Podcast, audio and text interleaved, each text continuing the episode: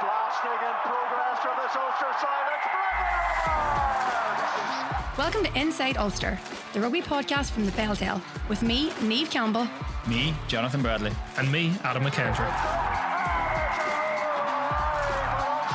With expert analysis and special guests. Let's kick off. Hello and welcome to another episode of Inside Ulster. My name is Neve Campbell, and as ever, I'm joined by our Belfast Telegraph rugby correspondent, Jonathan Bradley. But unfortunately, our sports reporter, Adam McKendry, is feeling a wee bit under the weather this week. So we're sending all our well wishes to Adam. Hopefully he feels better and we'll see him again next week. But today we'll be discussing the fact that Ulster are two for two after a forty-two twenty victory over Cardiff, which has seen them at least cement their grasp on a top four spot in the U R C table. Hopefully anyway. We're also gearing up for Ireland's match against Scotland this Sunday as they continue their Grand Slam attempt in the Six Nations, and we'll be checking in to see the latest crack from the Ulster Schools Cup and some listener questions that you sent us in on Twitter. But first, Ulster. So, Johnny, we had talked last week about how you and Adam had thought that there would be big changes again in the squad this week, and it's obviously paid off as they beat Cardiff, and there were quite a lot of young guns uh, performing as well. Yeah, absolutely. Like, I think uh, the selection policy really paid off. Like, I wrote about this in the paper on Monday, that if you had looked at the three team sheets from this three game block in isolation, it would have raised a few eyebrows. Uh, but to come away from this block with eleven points, I think is really positive. And to use what would have been thirty-three different players across the two game, the two wins, there were eleven players that didn't play in South Africa that were in the twenty-three against Cardiff at the weekend. So that's an impressive display of depth. It's impressive at this time of year. I know there aren't a whole host of players away with Ireland, certainly compared to some of the other teams that they played that have been more impacted by the Six Nations and the Springboks camp. But to go that far down into your squad and to come away with eleven points from the three-game block, three away games, has been impressive. It's been an impressive turnaround because I don't think anybody would have predicted eleven points from those three games. I certainly don't think anybody would have predicted eleven points from those three games after the Glasgow performance, which was a fairly dire showing, but one that, in the context of now having won four games out of five, looks more like an outlier than a continuation of the December and early January form. So I think that's almost the biggest relief out of the past fortnight, I guess. And yes, some individuals, as you say, sort of sticking their hand up. You know, John Cooney was man of the match in South Africa. Comes back, he doesn't even get, even get on the field. Uh, Nathan Doak is man of the match. So two different scrum halves, man of the match week to week. Um, Billy Burns, not exactly a young gun, but uh, I thought he had a good game at ten. Marcus Ray coming back in was very, very busy. The entire pack really was good. You know, when you're seeing things like um, the front row pushing the opposition off their own ball come scrum time, um, you know, you're having a pretty good day up front. And obviously the maul working well again too, like Tom Stewart coming on uh, after just after Rob Herring sort of did, did all the hard work for the first hour, and then Tom Stewart comes on and the maul starts rolling again, and uh, he gets another two tries. I think he's up to eleven, is it, this season now? So yeah, um, look, Cardiff weren't great. Um, well, that's putting it mildly. They, were, they weren't good, but um, they were bad. Yeah, essentially they were just bad. Um, but look, especially this time of year, you can only beat what's in front of you, and it was uh, I would say a thoroughly satisfactory day at the office for for Dan McFarland now. They had eight young products at the Provinces Academy, and this is sort of something that you've touched on, um, that maybe Ulster have been lacking in, in the last few years in terms of depth. Um, one person I wanted to focus on, and he has possibly the coolest surname ever, and I'm not going to pronounce it right, I just know it, but twenty-year-old centre Jude Postlethwaite. Postlethwaite, yeah. Yep, made his Ulster debut. What did you think of the performance, Johnny? Yeah, I was impressed by how brave he was, how confident he was. Um, coming in, throwing the two uh, the two offloads almost back to back the first times he got his hands on the ball. Obviously, there were mistakes, as you would expect. You know, he knocked one out in the full, and it probably takes an awful lot of reps defensively, especially in that position. um, to really get your bearings at this level. But it's encouraging. I think now this is going back, I would say, must be going back three years, the COVID year, whatever year, right, twenty twenty. Yeah. So the, the COVID year that um, saw the Schools Cup impacted. I thought he was really, really impressive for Inst that year. And it was fairly surprising, I think, that he didn't get into the academy off the bat. He's spoken in the past about the sort of disappointment that he felt um, over that decision and his determination to work his way back in through sub-academy, now under development deal, he'd be on a senior deal next year.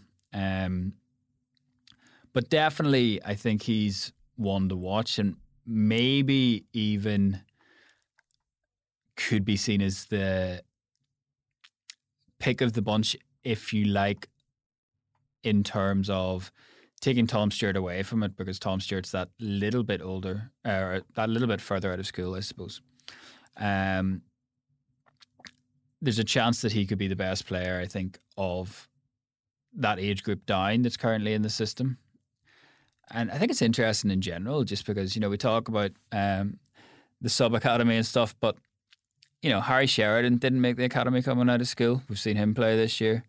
Um, Ethan McIlroy played so much last year, not as much this year, but um, he was another player who didn't make the academy out of school. So you can look at it two ways. You can look at it saying, why are these guys not making the academy mm-hmm. straight out of school? Or you can say that um, akin to the career arcs of, say, Stuart McCloskey or Craig Gilroy, it's not the end of your professional rugby aspirations if you don't make the academy as an eighteen-year-old after the Schools Cup. Um, and seeing those guys come through that we talked about, allied to the likes of Stuart Moore, James Hume, Mikey Lowry, um, who we would have talked about a lot in past years, that's really what has been driving this Ulster squad, those guys coming through. Now, obviously, in terms of some of them, they now need to kick on and get the form back that they maybe had last year and um, in years before that. But you mentioned that this is the kind of thing that we haven't seen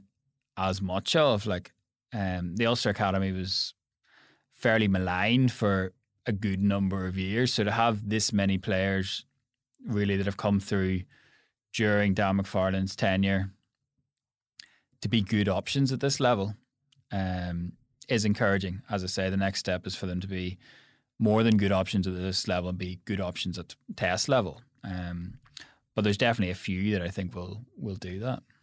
And now that Ulster sort of have a firm grip of third place in the table, uh, Dan McFarland has, of course, said that they're actually looking up, not down. One, I found it an interesting stat that this is the first time they've won back-to-back league games since November. Um, and with the second place finisher guaranteed a home semi-final should they reach the last four. McFarland has been talking well about the importance of playing on your own patch.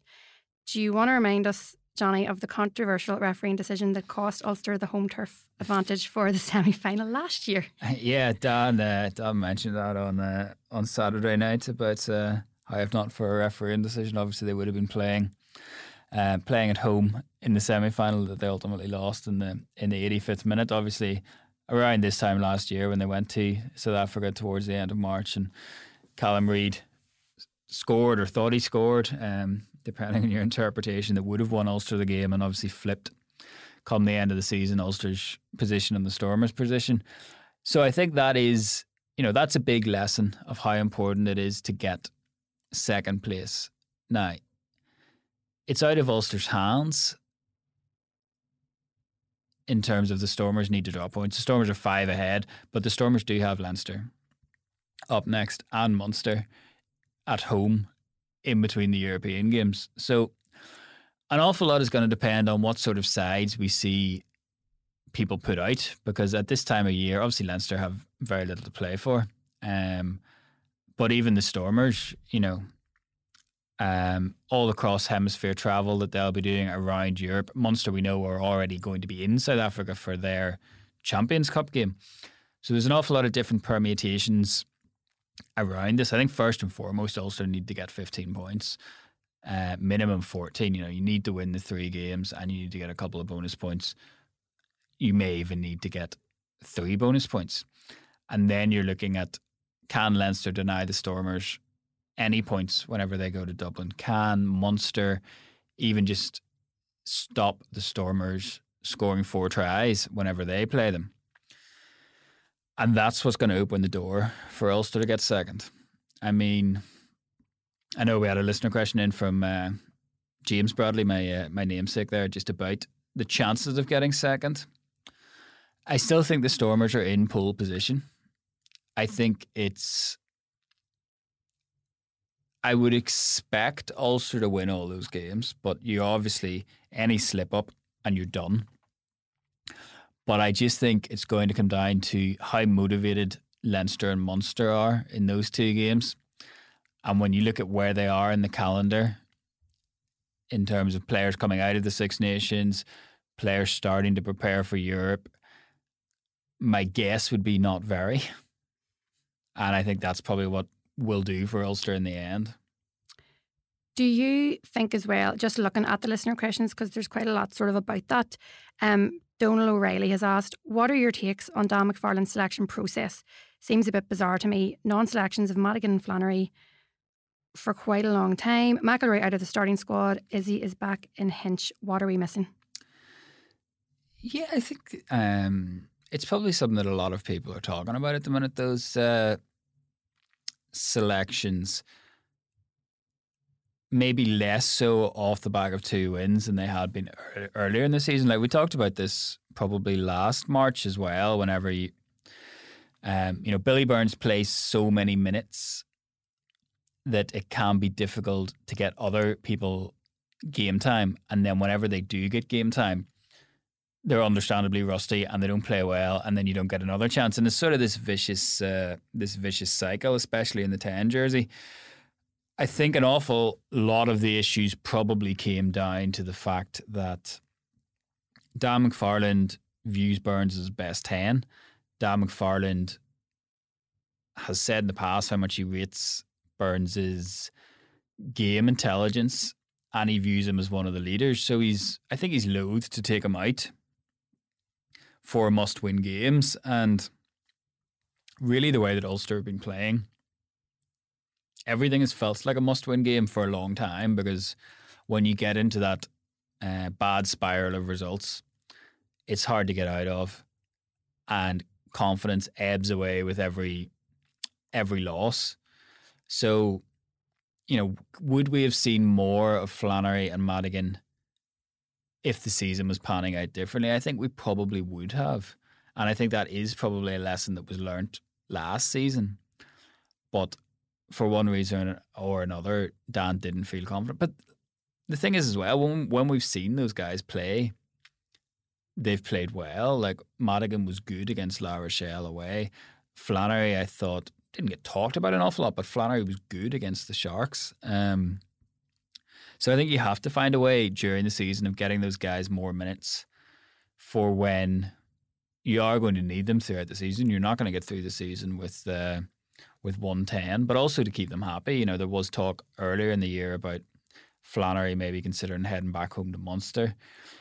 And it just goes back to something um, that's really been, I suppose, a problem position for Ulster for a while, this uh, this back-up ten jersey, and... Um, finding an effective way to manage the minutes there. Um, in terms of the other guys that Donal mentioned, I can't actually remember who said. I know he said about Izzy playing for Hinch. Um, you know, we saw Marcus Ray come back in. I mentioned that um, at the top of the show there. Um, I thought he played well. And McElroy, yeah. Um, it is a case of, I think, whenever you're out, I think you can... be quite far out.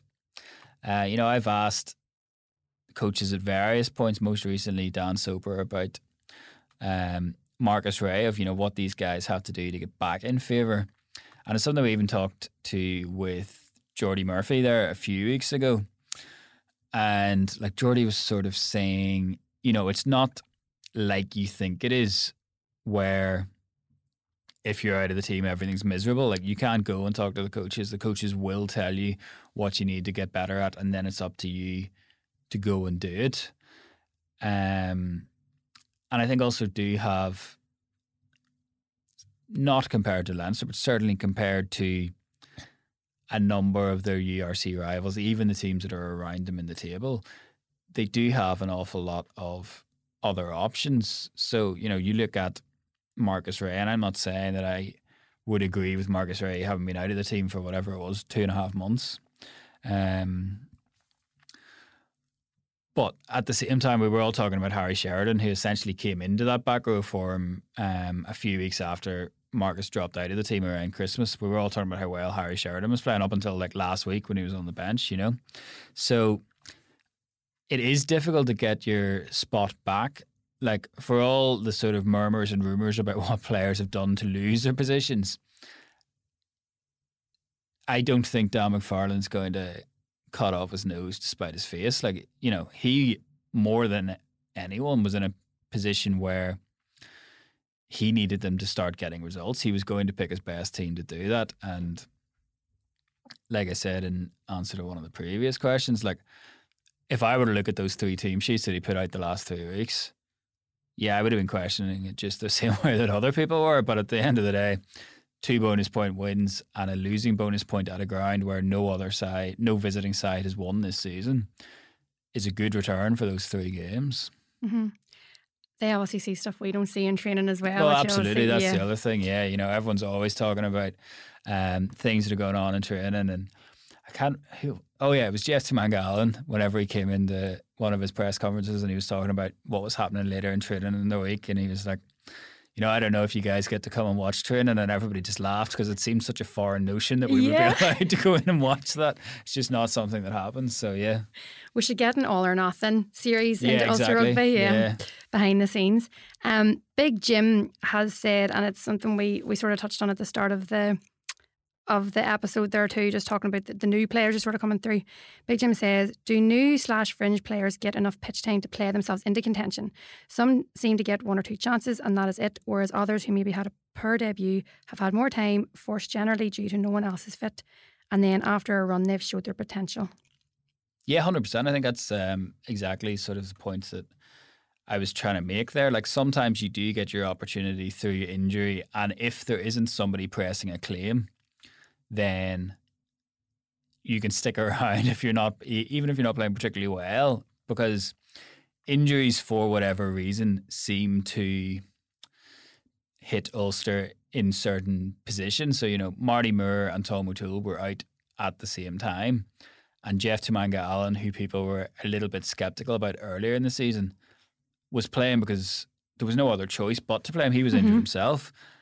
And now he's everybody's favourite player and everybody wants him signed up for next year. And, you know, if there was another tight head coming through, like Scott Wilson's probably, well, you know, he's the tight head in the academy, but he's been injured himself. Like, if he had been fit, maybe he would have got a run. You know, he was twenty-fourth man against La Rochelle in the home game, the home game in the Aviva, but um, like he, you know, he could have been the perfect example of somebody that got a run because injuries hit in mm-hmm. a certain position. Whereas the back three is the best example, because Dave McCann can come in and play what to me looks like really well, and then maybe you don't see him for a few weeks. You know, we're just talking about how we didn't see Mar- Marcus Ray from the twenty-third of December until last Saturday, but Vermeulen's going to play, Timony's going to play, um, Jordy's in that boat as well. Like, he came back in having started, what, two games all season, and one of them was because Sean Raphael got injured um, just before the Munster game. And then he came in and played well um, whenever he got the opportunity against Glasgow um, two weeks back.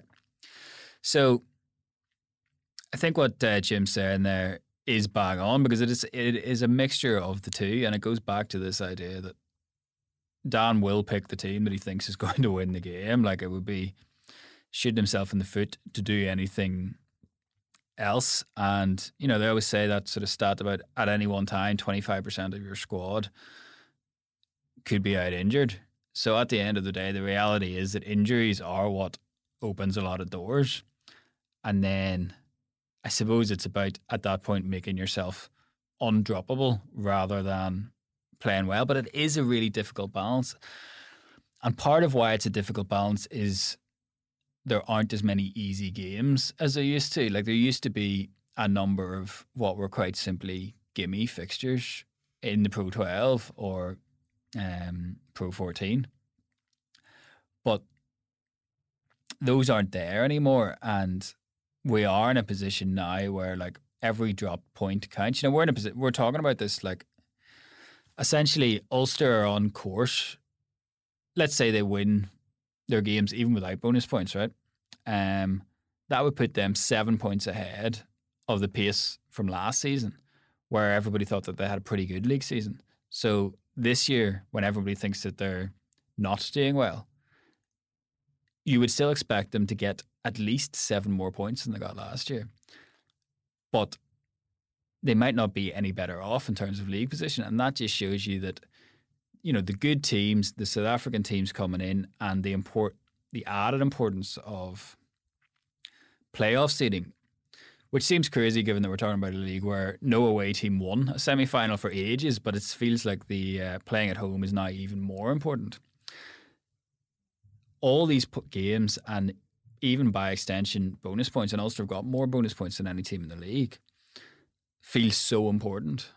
And then it's like, When do you, like when do you rotate? When do you give these guys a chance? When do you not play your best team? And I was I was talking to somebody who knew uh, who knows Harry Sheridan well, and saying about the La Rochelle game, uh, you know, making your debut against La Rochelle instead of last. And I was like, you know, that wouldn't have been the game I was giving him his debut in, but as needs must. But that's why, in his words, Dan McFarland gets paid the big bucks, and I guess that is true. You know, you get a lot of head, or a lot of rugby coaches that make great assistants, but wouldn't necessarily make a great head coach. And one of the biggest things is making that final call and selection, yeah. putting your name to it, and saying, "This is the team that I'm sending out there." As I say, I don't always agree with them myself, but at the end of the day, there is a reason why he's the head coach. Yeah. You know? You're going to be liked by some and disliked by many for it. Yeah, well, th- no, that's exactly it as well. You know, they talk about uh, coaches being liked or disliked, and at the end of the day, the guys that are getting picked tend to be the ones that like the coach, and the guys that are not getting yeah. picked tend to be the ones that um, don't like the coach. If everybody likes the coach, then... There's something wrong. Exactly. It would yeah. say something odd about the culture, because you would have, what, twenty-odd guys here happy that they're not getting selected. Um, well, to wrap up there, Ulster are five points ahead of fourth place Glasgow, with Munster two further back. With those two playing each other, as well as you said, Johnny, the Stormers trip to Leinster. When the league resumes, the top six will be going head to head in round sixteen, and Ulster will next welcome the Bulls to Belfast at the end of the month, looking to win three in a row for the first time since a run across October and November.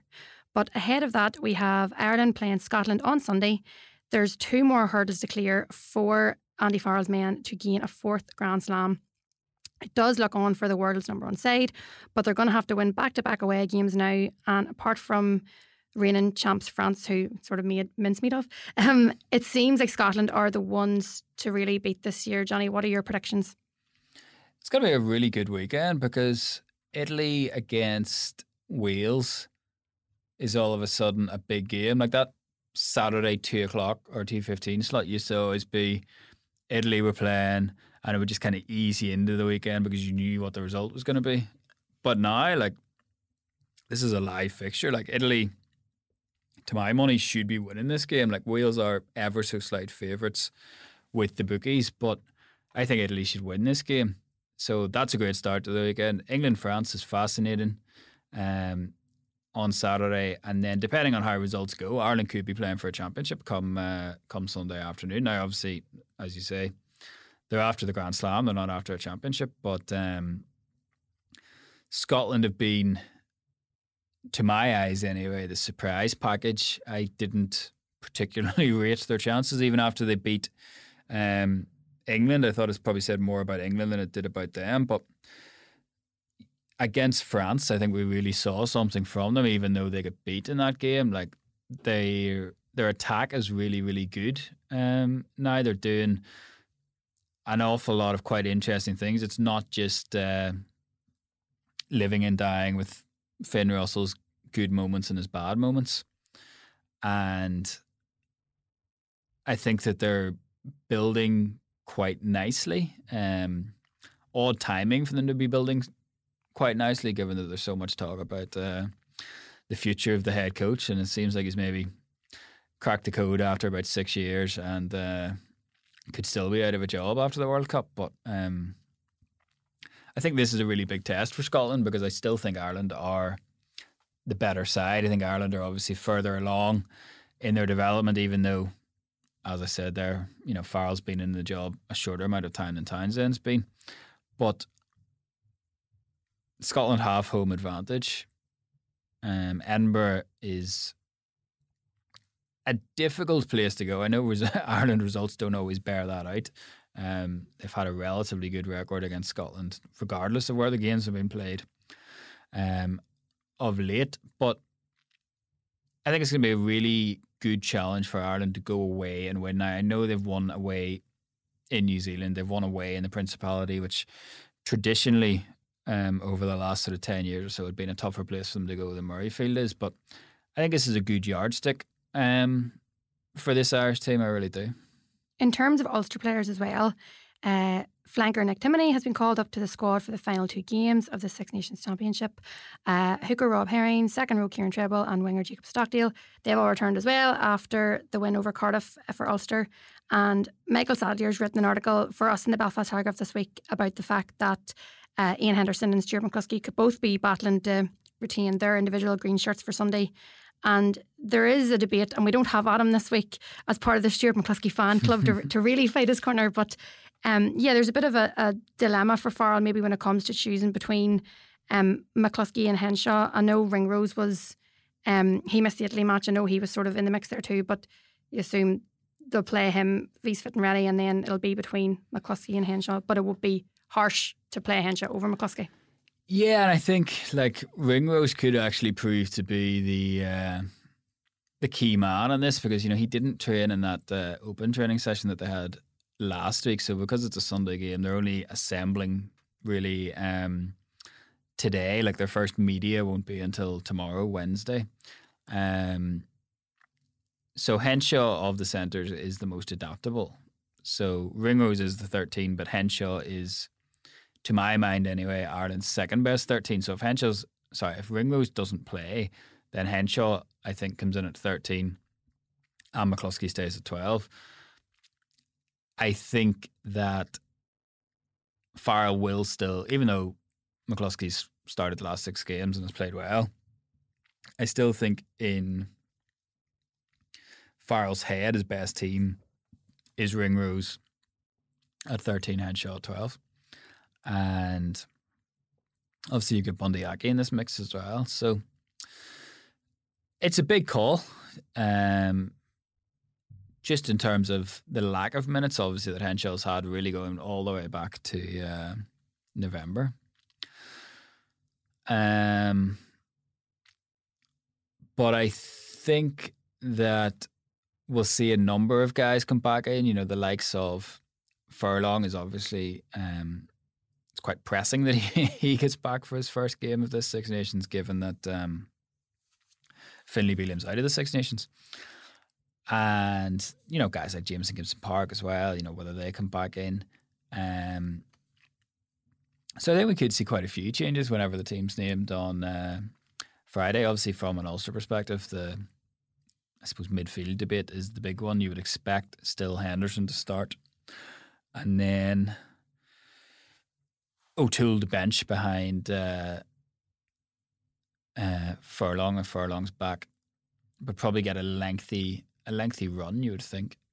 And then, yeah, despite all those other guys you you mentioned and Timoney coming back in, I think it would be a surprise if any of those guys were involved, really. One thing I found interesting, Michael Holgate, he, he has sent in the fact that so, of the major rugby nations, the longest winning streak is eighteen matches, jointly held by New Zealand and England between twenty fifteen and twenty seventeen, partly due to the two avoiding one another. If Ireland win the next two, and then if, if they get to the quarterfinal of the World Cup, if they lose the quarterfinal, which they've sort of, you know, they've always sort of fallen around that hurdle in the past, they will then be joint Um, in that record with England and New Zealand for eighteen games in a row. But if they win it, then they hold the new record. Um, and Donal O'Reilly has also, sort of on the back of that stat that Michael provided, said it's become normal to, inverted commas, want to break winning runs that you haven't a massive winning streak by the time the knockout rounds of the World Cup. Do you think this Irish team are past those old superstitions? Can we learn enough through continued wins? Not looking past Scotland, obviously, he said. Not looking past Scotland, but not looking past, uh, well, sorry, Scotland again and South Africa in the pools of the World Cup as well. Um, it's a good question. Um, a great return to form for the for the weekly Donal. Um, because you have heard it an awful lot about France, you know, whether France obviously losing their, their own lengthy winning streak against Ireland um, will benefit them in the long run, that they don't have that pressure of the huge, huge winning streak. I personally just think winning is a good thing, and winning breeds more winning. I don't know about the pressure of a lengthy winning streak. Um, I think the pressure of like a random loss in the middle of the winning streak is probably worse than the yeah, actual yeah. winning streak itself. Yeah, yeah one hundred percent. Like, well, especially whenever you get to the quarterfinals, because the pressure at the quarterfinal for Ireland doesn't come with um, a winning streak. The pressure is, we've never, ever, ever managed to win one of these. So it's like... That's the superstition. Yeah, exactly. It's, uh, you know, you're going back to uh, nineteen eighty-seven and the first World Cup. So we're at the point now where um, it's ridiculous, really, that um, a rugby-playing nation, any rugby-playing nation really, can't win a quarter-final, because there aren't that many good teams historically over the last, whatever that would be, um, like forty years. I should be able to work it out because I was born one year after the World Cup started, so thirty-six years. Um, you know, the idea that a team that's been able to win multiple Grand Slams and that time multiple Six Nations and that time hasn't um, managed to uh, get to the last four of a World Cup. Um, I think personally, and this will be denied to the hilt whenever we get there, um, I think personally that's a massive... massive psychological pressure, because it's not, you know, you're carrying your own team's winning streak. It's not that you're carrying the pressure that's put on your team. You're carrying the pressure of thirty-six years of every Irish rugby player in that time being unable to do this one thing, and it's the last thing, really, you know. Um, they've won in South Africa. They've they've beat New Zealand. They've now beat New Zealand in Dublin. They've won the Grand Slam two thousand nine that broke that sort of long streak. They've won the, uh, if you like, even year Grand Slam, which involved them having to win in Paris and London in twenty eighteen. They've won now two series um, down under, which prior to that first one in Australia in twenty eighteen, they hadn't done since nineteen seventy-nine. So, you know, all these sort of, if you like, hoodoos, superstitions, glass ceilings, monkeys on the back, whatever you want to call them, they've all been shifted away apart from apart from this quarterfinal. So personally, I think that's that's the pressure. It's not the winning streak that's the pressure, but I do find it interesting that there is this narrative developing that like it's dangerous to win games or something because a winning streak um, ramps up the pressure each time you play. I don't really think... Um, I don't really think that's the case. I understand that notion that you sort of learn more from losses than wins, but at the end of the day, I don't think you're ever going to go into a game being like, well, you know, it's going to be okay if we lose this because we'll learn something from it and we won't have the pressure of being really good. Like, it's just, it confuses me more than anything else. It's a fantastic position to be in, but it just shows exactly, they yeah. take it for granted. But, and then they've also got, as, as Michael Holgate from Maherfeld sent in, they've got this... Um, This record to break as well, maybe on the back of it too, which will be interesting. So we'll be all heebie-jeebies. Hopefully we get there the, in the preview episode before the, the World Cup quarterfinal. Um, but moving on to the Schools Cup, which we've been covering extensively uh, between between yourself and Adam, uh, Johnny. So Inst R B A I have booked a Saint Patrick's Day date back at Ravenhill against cross-city rivals Campbell College after they battled back to beat Wallace in the semi-final. Meanwhile, Campbell dug deep to produce a resounding thirty-one ten win over holders Methody. Uh, so Methody have the most school cup titles historically, so for some neutral fans, it's nice to get them out of the way, would you say, Johnny? Uh, yeah, it could be. It could be. I would say there's uh, anyone that's not from Belfast is just looking at it as another uh, all Belfast final. True. um, but yeah, like I enjoyed the semi-finals. I thought they were um, both decent games in their own way. Um, very different games, it must be said. Um, but I think it's poised to be a good final. You know, Campbell sort of coming in with the... Uh, not revenge, revenge is the wrong word, but uh, the motivation of having lost last year's final. And then this is a real sort of um, first for this Inst group, if you like. It's been a while since they've um, got to a final. They obviously were so successful under um, Dan Soper and, you know, that team that we've talked lots about of Mike Lowry, James Hume, um, Callum Reid, Dave McCann.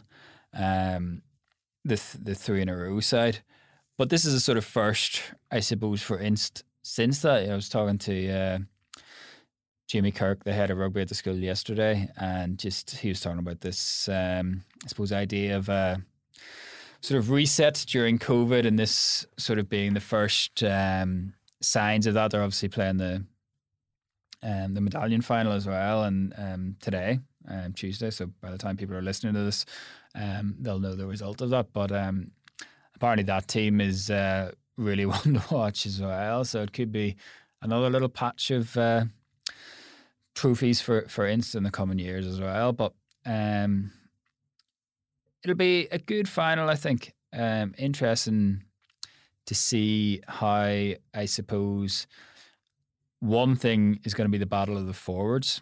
Um, because there's two sort of physical packs, two big packs, and two packs with a couple of at that level star names, you know, representative uh, representative players. Inst in going fourteen nil down to uh, to to Wallace in their um, semi final, really relied on their maul to get them back into it. The maul looked to be a huge weapon for them, so I think that's going to be an interesting head-to-head at the set piece as well. So, yeah, um, obviously if Ireland-England is for a Grand Slam the next day, it might not be the biggest um, rugby game of that particular weekend, but uh, certainly the biggest one for all those that will be involved in it. And, uh, yeah, looking forward to it as well. We'll also have a live blog of that as well on belfast telegraph dot co dot U K. But you're sort of dodging around there, Johnny. Who, because you've watched you've watched them both um, throughout the Schools Cup, who do you think is going to take the title? Um, I think on the basis of what I've seen of the teams this year, and that doesn't always have much of a bearing on the final, but of what I've seen of them, um, I've probably been just a bit more impressed with Campbell. But I mean, that comes with the caveats that they were playing Methody in the final, you know, or semi, sorry, semi-final. Everybody that you talk to is like, you're sort of scratching your head trying to remember the last time Methody were beaten by a scoreline that um, comprehensive. Now, Methody were actually leading the game, um, but the second half from Campbell was really, really impressive. So I think they probably have the edge, you know. Inst, um, their semi-final probably a little bit less convincing. Um, Wallace were seen as big underdogs going into that game, but as I said, they took the lead. You have to credit Inst for coming back, obviously, but um, I think that probably makes Campbell favourites for uh, for Saint Patrick's Day. And are there any bright young sparks, particularly from either team, taking your fancy that you think are ones to watch? It's really interesting because talking to a few different people who get to see a lot more Schools Cup rugby than I do, um, a lot of people are quite high on this year group and think there could be, you know, and the way it was put to me would have been multiple um, professional players coming out of this um, year group. I think anyone that's paid uh, attention to Schools Rugby um, this season would obviously know Lucas Kenny, the Campbell uh, fullback. I mean, he looks to be a really, really good player. Um, Flynn Longstaff, their, uh, the Campbell captain, uh, is highly rated as well, tight head. Um, at And over at Inst, there's obviously, um, well, f- I was going to say familiar names, familiar surnames, um, shall we say. So Bryn Ward, who is Andy Ward's son, um, playing number eight for them. Uh, he looks a really good player, had a good game in the uh, in the semi-final. And then Jacob Boyd, who is Insta's, Inst, captain and tight head as well. So I don't know when the last time two tight heads were the captains of uh, a school's cup, but um, Jacob Boyd, who is Clem Boyd's son, who used to play for Ulster as well, um, is another one who's already, you know, been on that representative radar and looks a really good player as well. So um, it'll be interesting, I think, for people to uh, to watch come Saint Patrick's Day and see an awful lot of these guys that are highly touted, because as much as we said earlier about, you know, um, the sub-academy route and stuff, it's going to be really interesting to see how many of these guys make the academy next year, mm-hmm. because it's going to be competitive, and it's obviously not just these two teams um, that those players are going to be picked from, but those two teams have an awful lot of players, comparatively speaking, that you would have heard about as being on the radar. I could already see just the live blog, whenever you were saying about the two tight heads being captains, two tight head captains go toe to toe for the live blog on the day.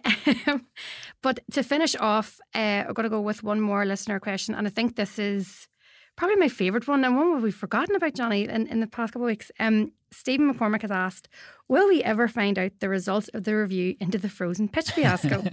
He said, the outcome of playing the key game at Aviva without home support was very serious for the team, supporters and club finances. There should be transparent accountability and assurance. Any recommendations implemented to reduce future risk?